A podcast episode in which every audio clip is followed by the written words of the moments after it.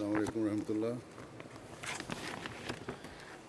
أشهد أن لا إله إلا الله وحده لا شريك له.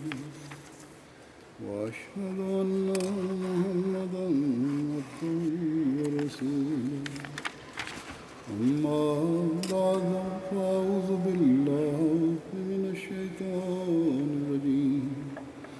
بسم الله الرحمن الرحيم All distinguished guests, Assalamu alaikum wa rahmatullahi wa barakatuh. Peace and blessing of Allah be upon you all. There is no doubt that we are passing through extremely precarious and turbulent times.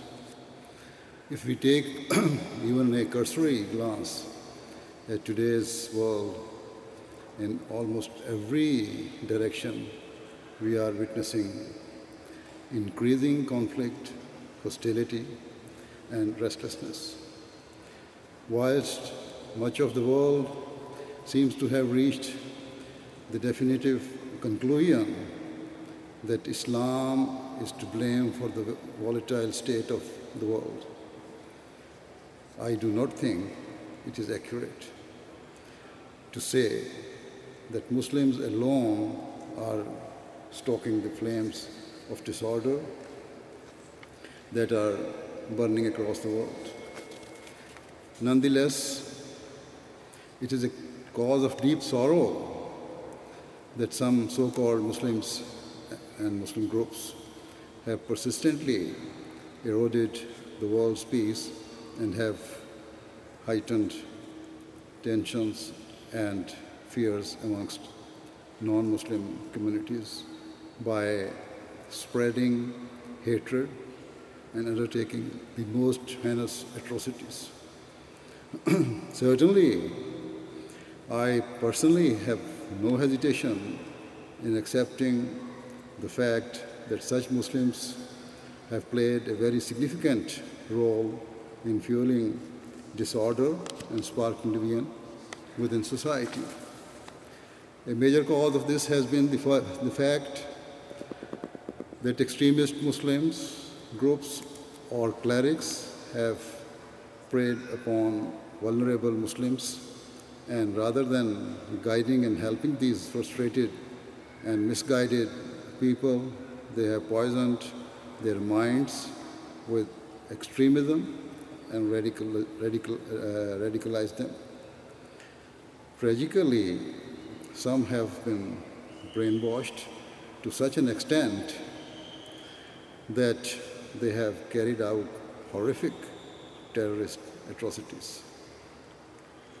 Whilst others who may not have conducted attacks share a similar wicked ideology.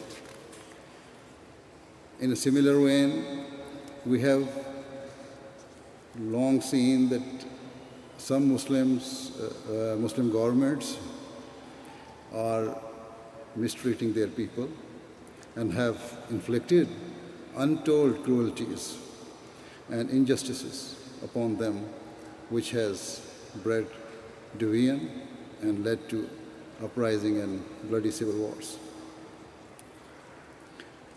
Nevertheless, let it be crystal clear that no matter what the extremists claim, all terrorist and extremist acts, whether conducted by groups or by, by radicalized individuals, both in the Western world and in the Muslim countries, run entirely contrary to the true teachings of Islam.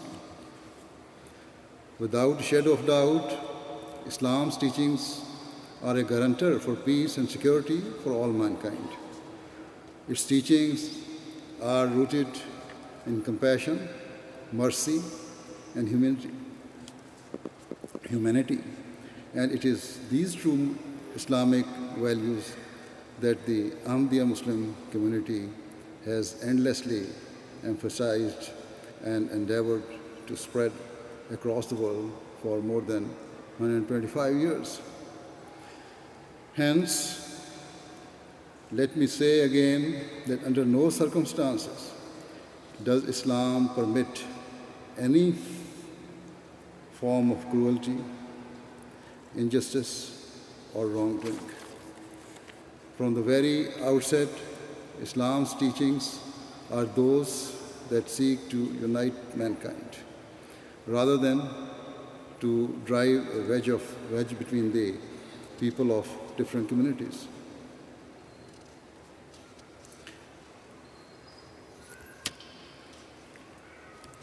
Indeed, the very first chapter of the Holy Quran, which Muslims believe to be the word, the word of God, revealed to the founder of Islam, peace and blessing of Allah be upon him, states that Allah the Almighty is the Lord of all the world.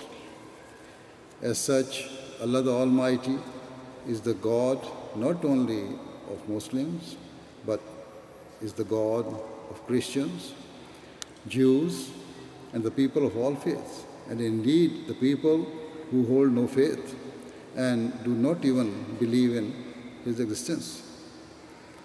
Thus, Allah is the ultimate provider and sustainer for all of the mankind, and He has showered His grace and mercy upon all people, no matter their caste, creed, or color. The Arabic words used in Quran they are Rabbil Alameen, uh, Rabbul Alameen, wherein Allah the Almighty has used the word Alam, which has been translated into English as worlds. However, no translation can reflect the true scope of the word, the, the word uh, Alam, which is incredibly vast and far reaching. By using this word, Allah the Almighty has made it clear that He is not just the provider and sustainer for people of certain religions or for particular eras. Rather, He is creator and nourisher of the people of all nations, of all beliefs, and for all times. Thus, words are, uh, these words are filled with unparalleled beauty and great wisdom, wherein they have enshrined the sanctity of the principle of universal equality and made it clear that there is no place in the world for any form of racial or national superiority. These words make it clear that Allah's blessings and favors are not limited to any particular race or ethnicity, but are bestowed indiscriminately. Whilst these are Islam's true teachings, it is a cause of regret that racism and bigotry remains prevalent in the world. Indeed, amongst the very people who allege that Islam discriminates against non Muslims are individuals who themselves are guilty of what they falsely charge Islam with. For example, recently an American politician stated that white people had contributed far more to human, to human civilization than other races such as black people or Asians. Whilst it was also reported that another senior American policymaker has stated his belief that white people were genetically superior to others. Such extremist views can only fuel resentment and despair amongst the people of other races and ethnicities. In complete contrast, Islam proclaims that all people are born equal, no matter where they hail from. or the color of their skin.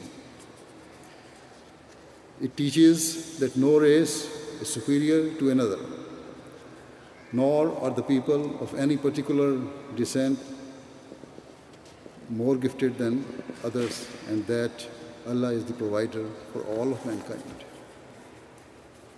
Whilst it is true that how far a person progress in life is dependent upon his surroundings and his personal effort.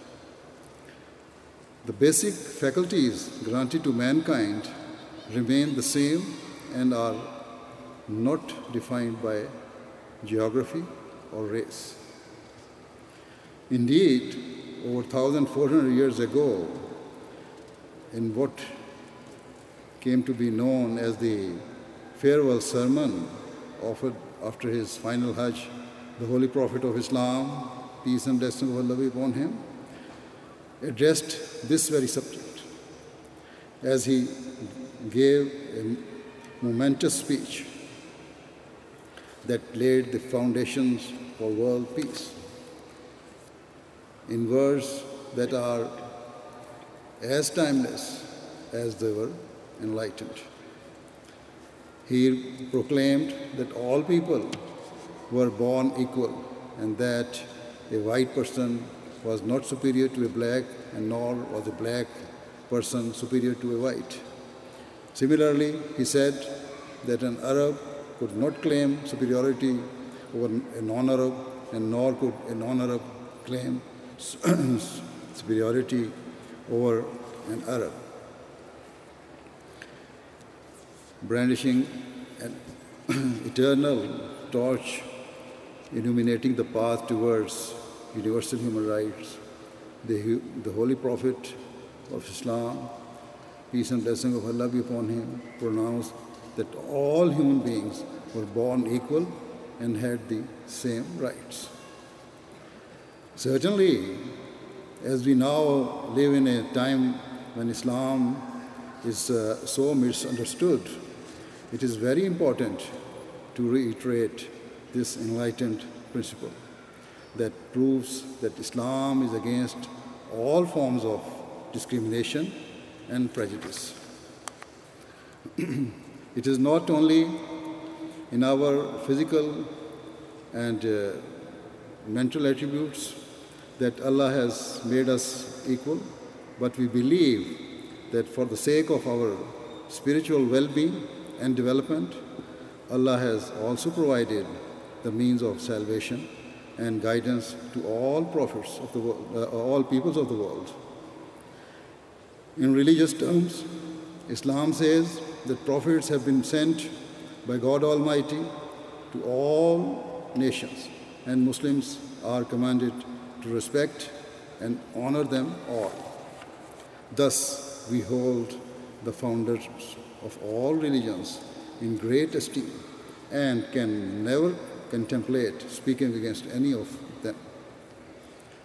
Indeed, true Muslims will refrain from speaking ill about any prophet or saintly figure, even as those who are against Islam choose to mock, curse, and vilify the Prophet of Islam, peace and blessing of Allah be upon him.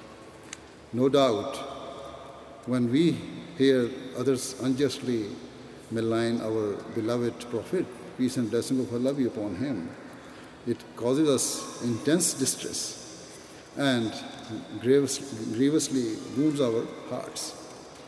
Yet we will never react by disrespecting the prophets or saintly figures of other religions and beliefs.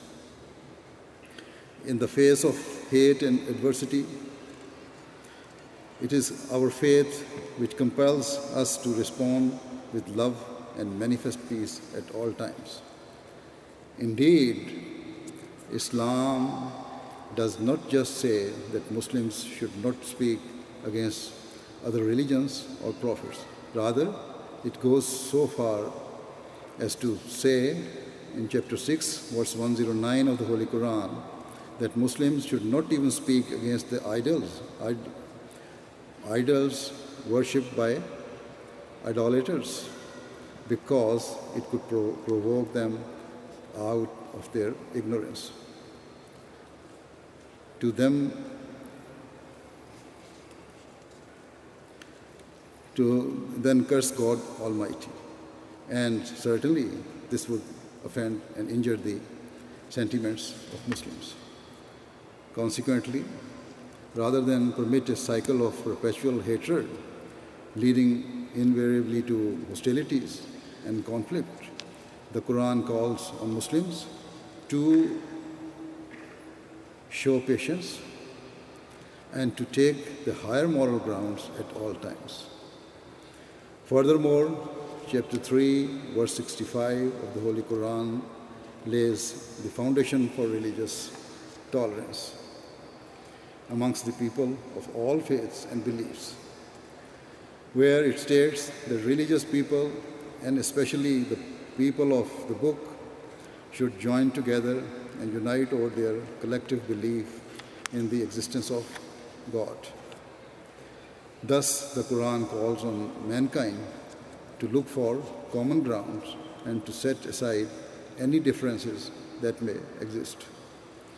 Here, the Quran also states that whilst it is up to non Muslims to decide whether they wish to follow this injunction, Muslims are duty bound, no matter what, to open their hearts and to respect the beliefs of others.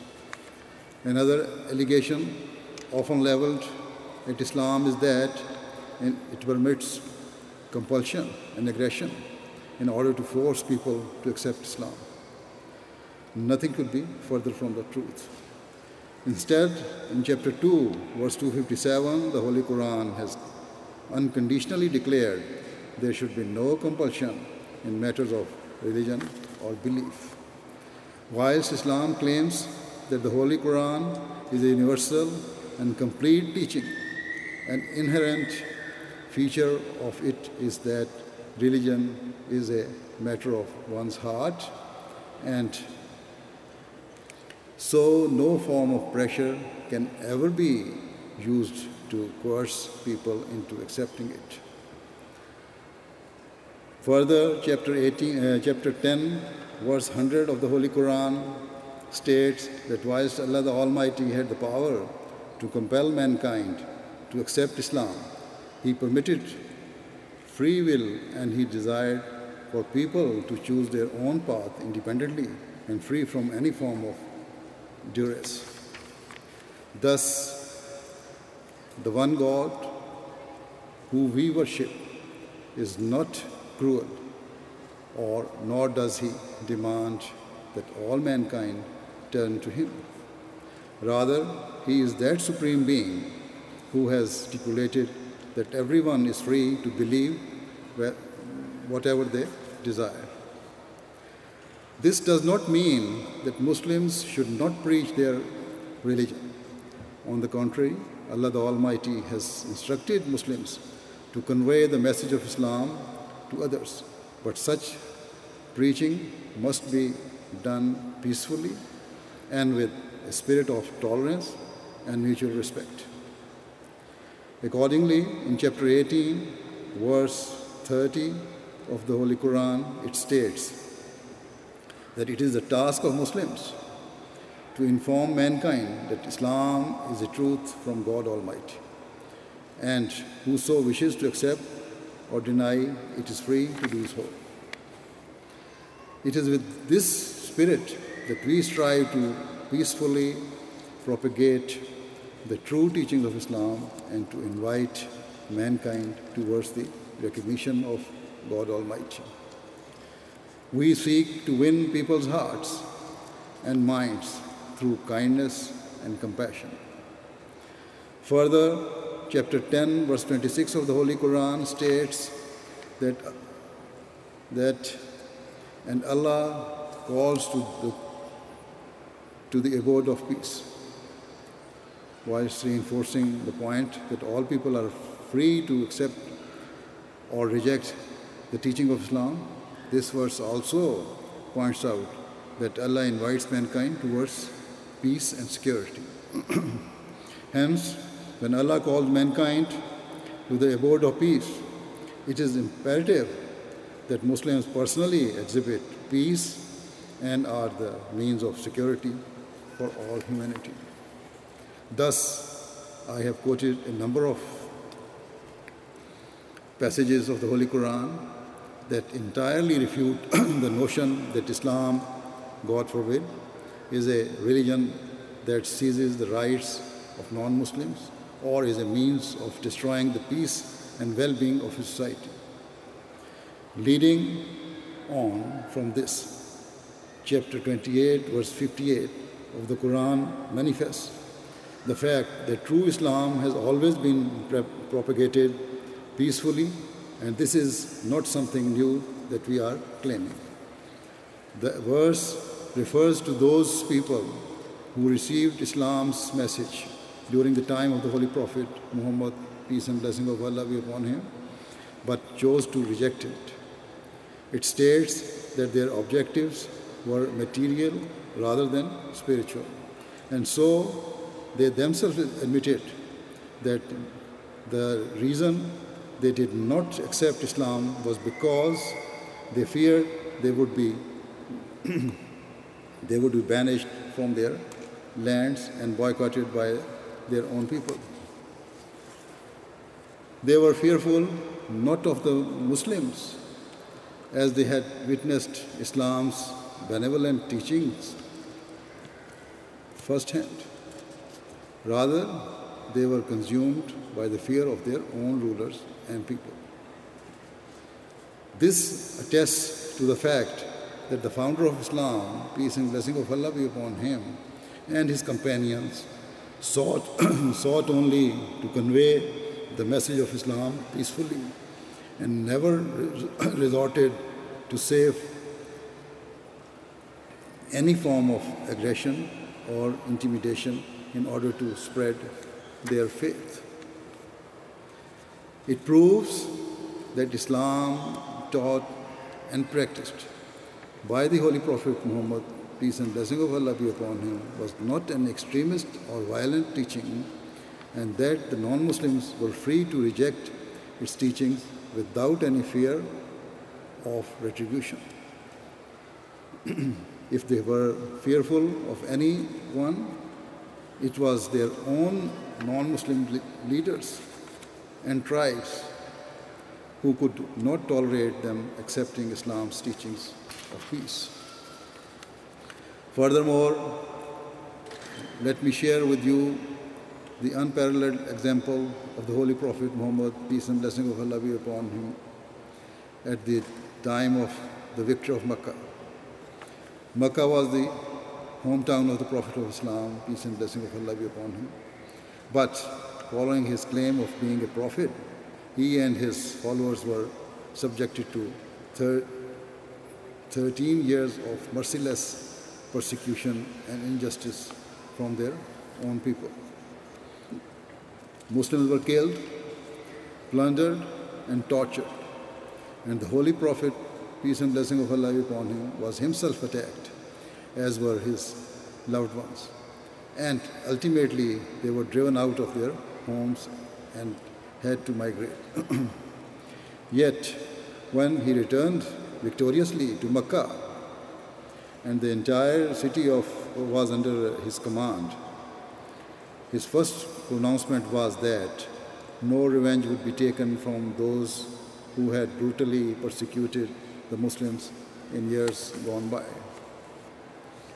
At that moment of glorious triumph, the Holy Prophet, peace and blessing of Allah be upon him, exhibited supreme humility and forbearance by declaring that in accordance with Islam's peaceful teachings, all those who had tormented the Muslims were to be instantly forgiven. in light of all that I have present, uh, presented, it is my ardent hope and prayer that instead of making rash judgments and branding Islam as a religion of violence and cruelty based upon hearsay, people use their intelligence, look at the facts and reflect honestly upon what Islam represents. Only when will they appreciate for themselves that the hateful acts conducted in Islam's name in recent years have nothing to do with its original teachings.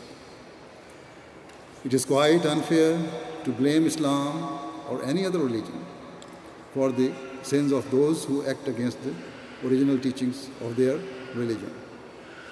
For example, most of the weapons being produced in the world today are made in countries that are predominantly Christian, and such weapons are being used to kill and maim innocent people in different parts of the world and are fueling brutal conflicts. Does this mean that Christianity is inherently evil and to blame for the world's horrific arms race? Of course not. Moving on, I mentioned at the outset that I do not believe it is only Muslims who are contributing to the disorder prevalent in the world. And so, permit me to elaborate upon this a little further. We are all well aware of the horrifying consequences of the two world wars that took place during the 20th century, where millions and millions of people were killed and the lives of countless others were destroyed. Those world wars proved to be a dark stain in the world's history. And yet, it is source of deep regret that the world has not learned from its past mistakes, and instead, mankind is again sinking ever deeper into a terrifying abyss. Rather than striving for peace through dialogue, understanding, and mutual respect, world powers have sought peace through uh, intimidation and fear by developing weapons with the potential for destroying the world many times over.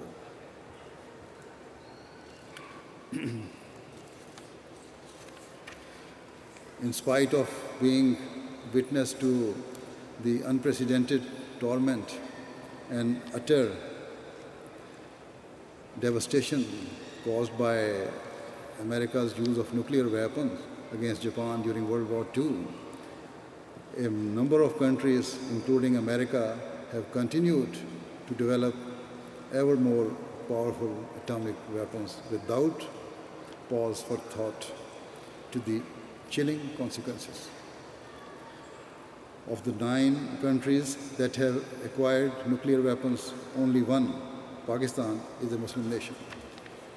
Hence, it cannot be said that the Muslim world is the center of these deadly weapons that constitute the greatest threat to the well being of mankind. Furthermore, and as I said earlier, the vast majority of weapons present in Muslim countries have been produced in the non Muslim world. Naturally, the question arises as to why, on one hand, non Muslim nations are calling for peace in the Muslim world, but on the other hand, are fueling the very war and conflicts that they condemn. Whilst occasionally there have been positive measures or policies taken by certain governments or institutions that have had to had the potential for good sadly such politicians have been drowned out instead the defining characteristic of the world's efforts to ensure peace over the past 70 or more years has been intimidation and scare tactics, whereby nations have sought peace through the development of ever more deadly weapons. No matter what is claimed, the truth is that such measures cannot bring about long lasting peace, and there is every chance that one day someone will press the button unleashing the uh, carnage and misery like the world has never seen before. Thus, rather than peace building through the so called deterrent model, we Ahmadi Muslims believe that there is only one path leading towards lasting peace, and that is the path of God Almighty. The time has come for mankind to recognize its Creator and to accept that God Almighty is indeed the Lord of all the worlds, who sustains us provides for us and is our ultimate creator. In return for his endless favors upon us, it is not his right that we turn to him, bow down before him, and seek his uh, nearness. As long as the world continues to prioritize material wealth and power, we will not see true peace in the world. Certainly, it is this overriding desire to usurp the rights of others for personal, uh, personal gain that has fueled the conflicts that have spread across the world. Very recently, a renowned elderly American politician stated that it would not be in the interest of the United States for the terrorist groups Daesh, group Daesh to be entirely eliminated from Syria. Rather, it would be beneficial to the West if some ling uh, lingering presence of this evil group remained. This is the type of logic that a wise and peaceful person can never comprehend or countenance. On the one hand, the Western world calls on Muslims, uh, Muslim nations, to stop all forms of terrorism and to adopt peace. But on the other hand, there are elements amongst them who fear that peace in the Muslim world will diminish their own power and dominance. This is hypocritical and such twisted ideologies can only serve to destabilize the world. Further, as I have already alluded to, Western countries and arms producers have a vested business interest in maintaining a degree of conflict in Muslim countries. Such one eyed policies and selfish motivations are entirely regretful and can only prove a means of destroying the peace of the world. In stark contrast, Islam's teachings are the, those that seek to establish peace of every level of society and, over, uh, and our religion has made it clear that the key to peace is true justice. Fairness and equity are the cornerstones to peace, to the extent that Islam has said that a person or nation must be ready to testify against themselves in order to uphold the truth and for justice to prevail. Thus, true presence, uh, true peace cannot be established, be it in a person's home, in a town or city, in a nation, or at an international level, until there is justice. Moving on, in answer to those who asked why wars were fought in early Islam, let me briefly explain. In chapter 22, verse 40 and 41 of the Holy Quran, Allah the Almighty gave permission to the early Muslims to fight a defensive war for the first time. However, those verses make it clear that permission was not granted so that Islam could dominate or conquer territory. Rather, Allah gave permission in order to quell disorder and cruelty, and in order to forever enshrine the principle of universal freedom of belief. Thus, in verse 41, even before Muslims have been told to defend mosques, they have been instructed to protect churches, temples, synagogues, and the places of worship of all religions. Furthermore, chapter 2, verse 194 of the Holy Quran makes it clear that even where a defensive war is permitted, it must remain proportionate and its purpose is always to bring an end to cruelty, persecution, and oppression.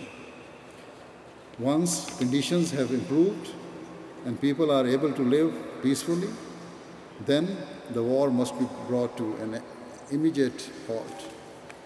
Furthermore, the verse states that during wars, only the aggressors should be targeted or taken prisoner, and innocent people must be safeguarded, and that there is no room for collateral damage as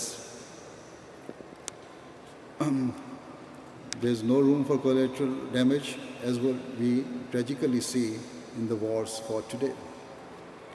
Wherever Islam has sanctioned any type of force, it is done in order to stop the hand of the oppressor, and never as a means of conquest or aggression. The very notion of provoking others and inciting disorder is something that Islam takes extremely seriously. And that is why the Holy Quran says that such incitement, which seeks to create and ferment hatred between people and nations, and nation was an even greater crime than murder. The truth is that Islam's teachings are those that seek to bridge the differences that exist between people and to unite society under an umbrella of peace, love, and harmony. Indeed, the Holy Prophet Muhammad, peace and blessing of Allah be upon him, taught that true Muslim is, the, is he from whose mouth and hands all other people are safe.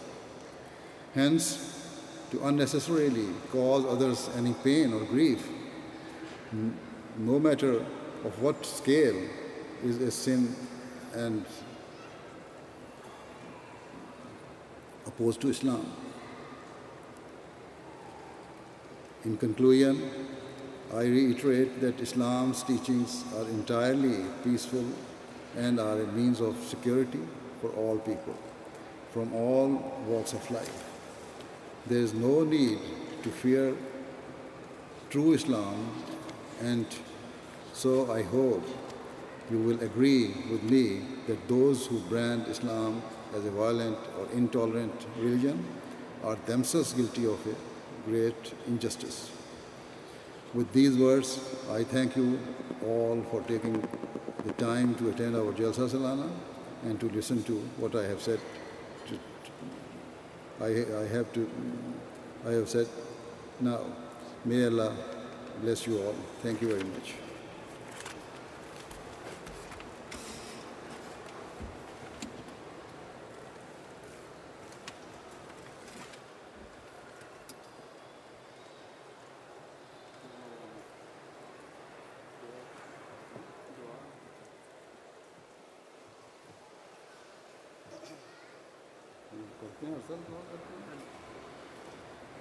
According to our tradition, at the end of the function, we normally offer silent prayers.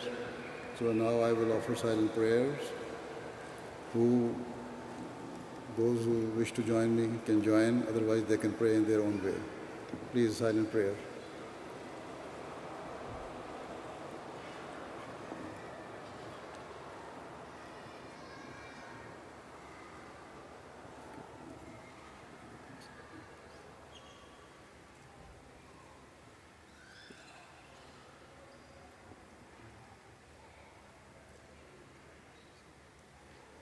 I mean,